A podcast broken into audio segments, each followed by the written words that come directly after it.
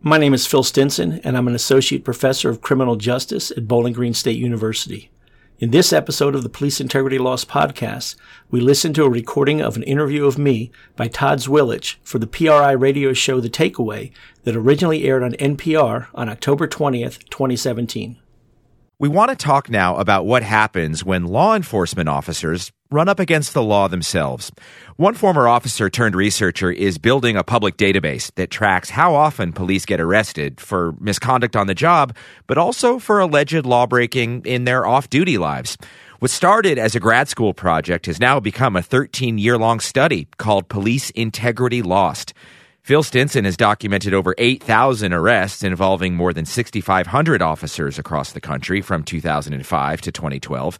He hopes the research will tell us about police misconduct, the pressures in police officers' lives, and how cops respond when police themselves get in trouble we found a, a, a, lot of things. First of all, it's not that uncommon that police officers get in trouble. Police officers get arrested across the country literally every day of the year across the United States, where a police officer not only gets arrested, but there's an article or more than one article in the local newspapers about the alleged crimes. Hmm. So, what kind of patterns are you seeing in these arrests? One thing that we found is that prior research would suggest that officers who get in trouble are going to do so very early in their career, and then they're either going to wash out or they're going to calm down and ride it out for the rest of their career.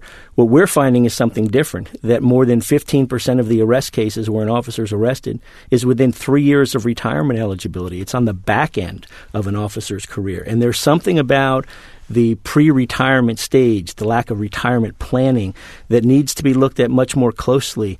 Um, and we see all sorts of crime. It's not just one type of crime, but we're seeing a lot of things where law enforcement officers are really sort of unraveling very late in their career. So that's, that's a concern to us.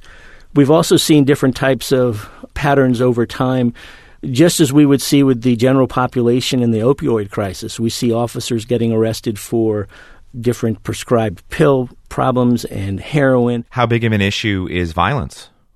It's a huge issue. I think when we look back at all the cases, the 8,000 or so cases we have coded in, in our database from the uh, eight year period, 2005 through 2012, more than half of the crimes for which officers are arrested for are violence related offenses. And this includes not only crimes that are committed on duty, but also crimes where officers are arrested for, for things that happen off duty. And that's a big problem as well. And we, we include that, the off duty crimes, because it's not so simple with a police officer simply being able to turn it off when they go home at night. They still remain a police officer, and some of them are really fired up when they get home. So tease apart these two things for me because that's interesting. Are you looking primarily at crimes that officers are arrested for related to being police officers, something on duty or maybe something involving corruption because they're a cop, or just arrests from everyday life not associated with being a cop, but it happens to be a police officer who gets arrested?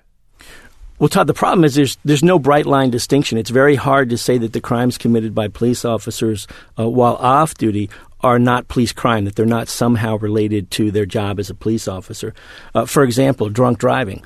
Uh, in the past, police officers have been exempt from law enforcement. Seems like a strange thing that law enforcement is exempt from law enforcement, and yet we have well over a thousand cases where officers during that time period were arrested for drunk driving about 10% of those cases are actually on duty driving police cars, but the rest of them are off duty. And there's something about those cases that led the officer to get arrested. Why were they not giving that exemption? Why were they not extended that professional courtesy? And it's usually because of things like uh, traffic accidents or slamming a car into uh, a building or being involved in a hit and run while drunk. Those types of factors seem to come into play with the off duty drunk driving cases. We have a lot of sex crimes that officers are arrested for off duty. The, the concerning thing to us as researchers about those are that more than half of those cases involve a victim who's under the age of 18 and some very, very young victims.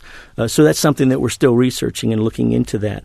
Uh, crimes of violence off duty, officer involved domestic violence is a huge problem. And we have literally many hundreds of cases where officers are arrested for assault cases arising out of some sort of a domestic domestic violence situation. And one of the reasons why that's a big problem is that under the Lautenberg Amendment to the Federal Gun Control Act of 1968, uh, someone who's convicted of a qualifying misdemeanor crime of domestic violence. Cannot carry a gun, cannot own a gun, cannot carry ammunition. So you can't work as a police officer if you have a misdemeanor record for, if you've been convicted for simple assault in a domestic situation. So, Phil Stinson, it sounds like you have a large and growing database of sort of raw numbers here when it comes to police officers and getting arrested. Does it tell you anything about how cops might be different from everybody else? I mean, people get arrested all the time for lots of bad things. They're not always convicted. Do you know yet how cops are different from the rest of us? You know, it's a hard question to answer. As a criminologist, I'd like to be able to give you some sort of theoretical answer. Um, but in many regards, I think it's it's frankly because officers think they can get away with it when I started this research as a graduate student, one of the things that I was really interested in and am still interested in today, 13 years later, are the crimes that law enforcement officers commit for which they're not arrested. And that's the great dark figure. That's the great hidden aspect of police crime. We don't have any way of measuring that. There's no way that you can collect data on something when somebody actually isn't arrested. And especially with the police subculture, it's just not something that can be studied very easily at all. So as you collect all this data, Phil Stinson, a lot of it will have to be analyzed as the database grows. What's the biggest unanswered question in your mind about what might be hiding in your numbers? The purpose of the research is to really study police integrity, learn more about it, and to improve policing. And sometimes people think that my work is in some way anti policing, and I don't look at it that way at all. We really want to figure out ways that we can improve policing, and we've got to figure out that uh, a way to get that back to the agencies, to get policymakers thinking about this, to get police executives, administrators, police chiefs, supervisors thinking about ways that they can take this information that we've aggregated in a way that nobody else has and improve their local agencies and, and really improve the quality of life of police officers and their families. That's an important thing. Phil Stinson is Associate Professor of Criminal Justice at Bowling Green State University in Ohio, a former cop himself in New Hampshire. Phil Stinson, thanks for being with us. My pleasure. That concludes this episode of the Police Integrity Lost podcast. It was recorded for the PRI radio show The Takeaway on September 20th, 2017, and originally aired on NPR on October 20th, 2017. Support for the Police Integrity Lost podcast was provided by the Wallace Action Fund of Tides Foundation on the recommendation of Mr. Randall Wallace. My name is Phil Stinson, and I'm an associate professor of criminal justice at Bowling Green State University in Bowling Green, Ohio.